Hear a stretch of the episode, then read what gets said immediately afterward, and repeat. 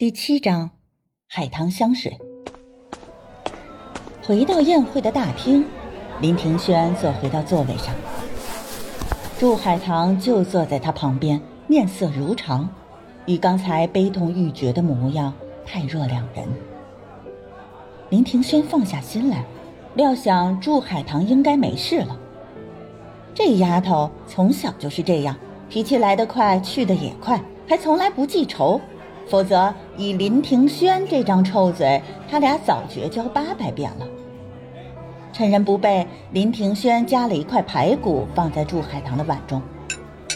祝海棠的筷子还是干净的，也就是说，到此为止，他一口饭菜都没吃过。林庭轩轻轻撞了一下祝海棠的胳膊：“吃饭吧。”这已经是他能够表达出的最大诚意了。以前林庭轩每次惹恼祝海棠时，祝海棠总是赌咒发誓，说永远不会原谅他。林庭轩从来不在意，也懒得去哄，因为过不了两天，祝海棠就会像牛皮糖一样贴上来。相识了十年，同样的戏码演了无数遍，当下是林庭轩唯一的一次示好。祝海棠目光看向虚空。眼睛潮了又干，就是不看林庭轩，也不看眼前的饭菜。林庭轩恼羞成怒：“嘿，你还得理不饶人了！”寿宴结束，祝海棠径直回了房间，林庭轩则被老祖宗叫去痛骂了一场。等他回房时，祝海棠已经面朝里躺下了，看不出他睡了没睡。除了洞房花烛夜，两人再无肌肤之亲。林庭轩觉得跟祝海棠睡一张床很别扭，想搬去书房住，又担心长辈们知道了生气，只好作罢。林庭轩走到床边，正要脱鞋，祝海棠身子突然往后蹭了蹭，正好两个人住的床被祝海棠站在当中，无论如何都容不下另一个人了。林庭轩顿时恼了，起身就去了书房。摔门声震落了祝海棠的眼泪，他暗暗发誓，这是最后一次为林庭轩哭了。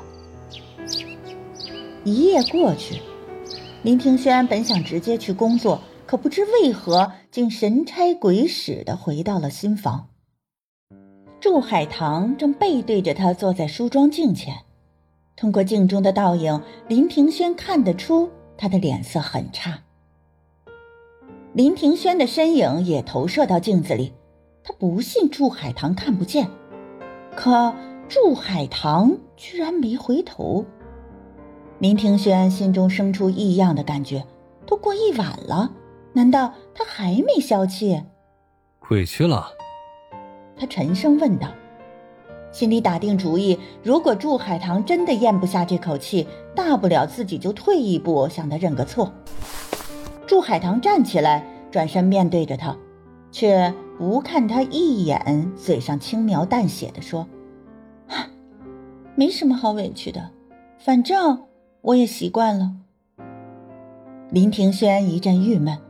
这还是那个整天黏着他，只要给他个笑脸就能开心好久的祝海棠吗？他不喜欢这种被冷淡、被忽视的感觉。林庭轩脸上一阵青一阵白，不知道该说什么，他扭头就走。祝海棠却突然叫住他：“庭轩，你跟孟小楼上过床吗？”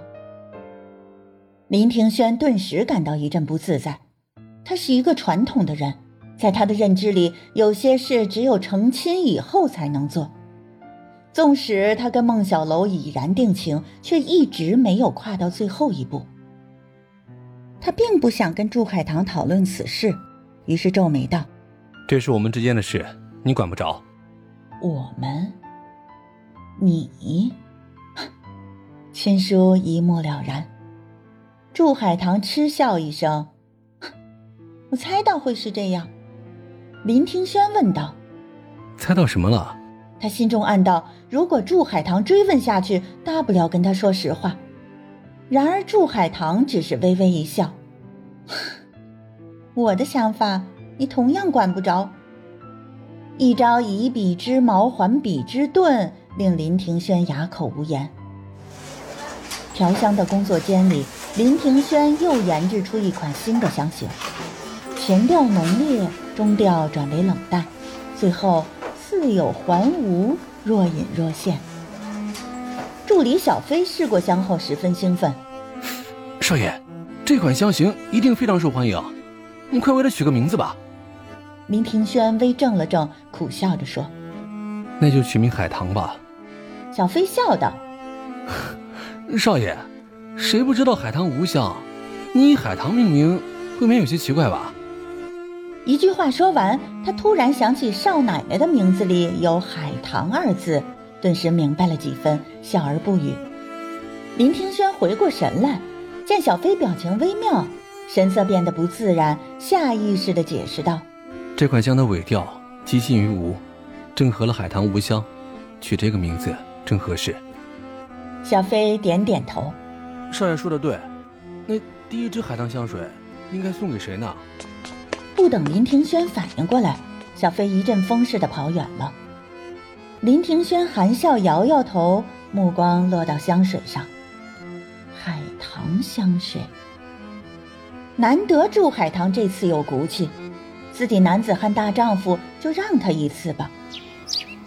祝海棠一觉醒来，突然闻到一阵异香，循着香味儿找到梳妆台，上面放着一个玲珑剔透的玻璃瓶，里面装着琥珀色的液体。他心中一动，拿起玻璃瓶，按动上面的喷嘴，细密的水雾灰尘般泻下，一阵凛冽的木香把它包裹。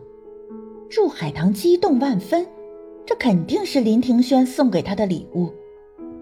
之前被他不慎打破的香水，是他开口朝林庭轩要来的，而这一瓶是林庭轩主动送给他。